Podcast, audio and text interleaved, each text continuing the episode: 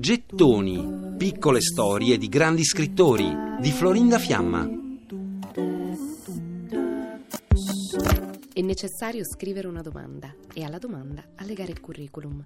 A prescindere da quanto si è vissuto, il curriculum dovrebbe essere breve e d'obbligo concisione e selezione dei fatti. Cambiare paesaggi in indirizzi e malcerti ricordi in date fisse. Di tutti gli amori basta quello coniugale e dei bambini solo quelli nati. Conta più chi ti conosce di chi conosci tu. I viaggi solo se all'estero. L'appartenenza a un che, ma senza perché. Onorificenze senza motivazione. Scrivi come se non parlassi mai con te stesso e ti evitassi. Sorvola su cani, gatti e uccelli, cianfrusaglie del passato, amici e sogni. Questa poesia è di Vislava Szymborska si chiama Scrivere il curriculum ed è stata pubblicata nella raccolta Gente sul ponte nel 1986. Confessa ancora sulla sua biografia, sulla sua vita vislava. Mi sono resa conto che la mia storia appare priva di drammaticità, come la vita di una farfalla, come se dalla vita avessi ricevuto solo carezze.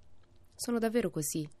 Ho avuto in effetti una vita felice, benché abbia conosciuto molta morte, molti momenti di disperazione.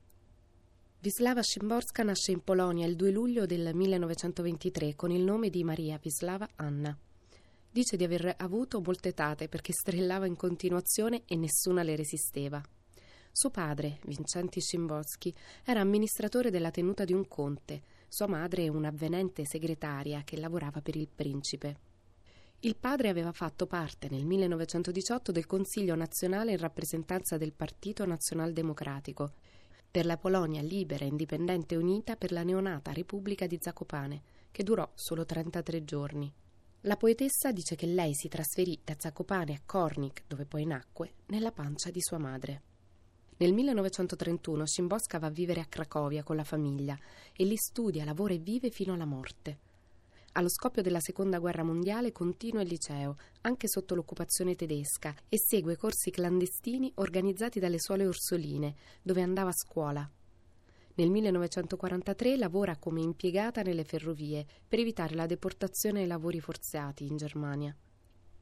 In quel periodo, a Cracovia, si usciva in strada solo per necessità. Si evitavano anche le caffetterie.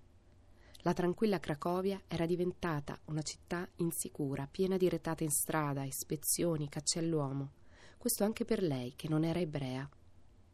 Qualche anno dopo, nella poesia A un'innamorata felice, Vislava Szymborska scrive questi versi. Io so come adattare i lineamenti, perché nessuno veda i miei tormenti. Tum tum, tum tum, tum tum, tum tum. Per riascoltare e scaricare in podcast gettoni.rai.it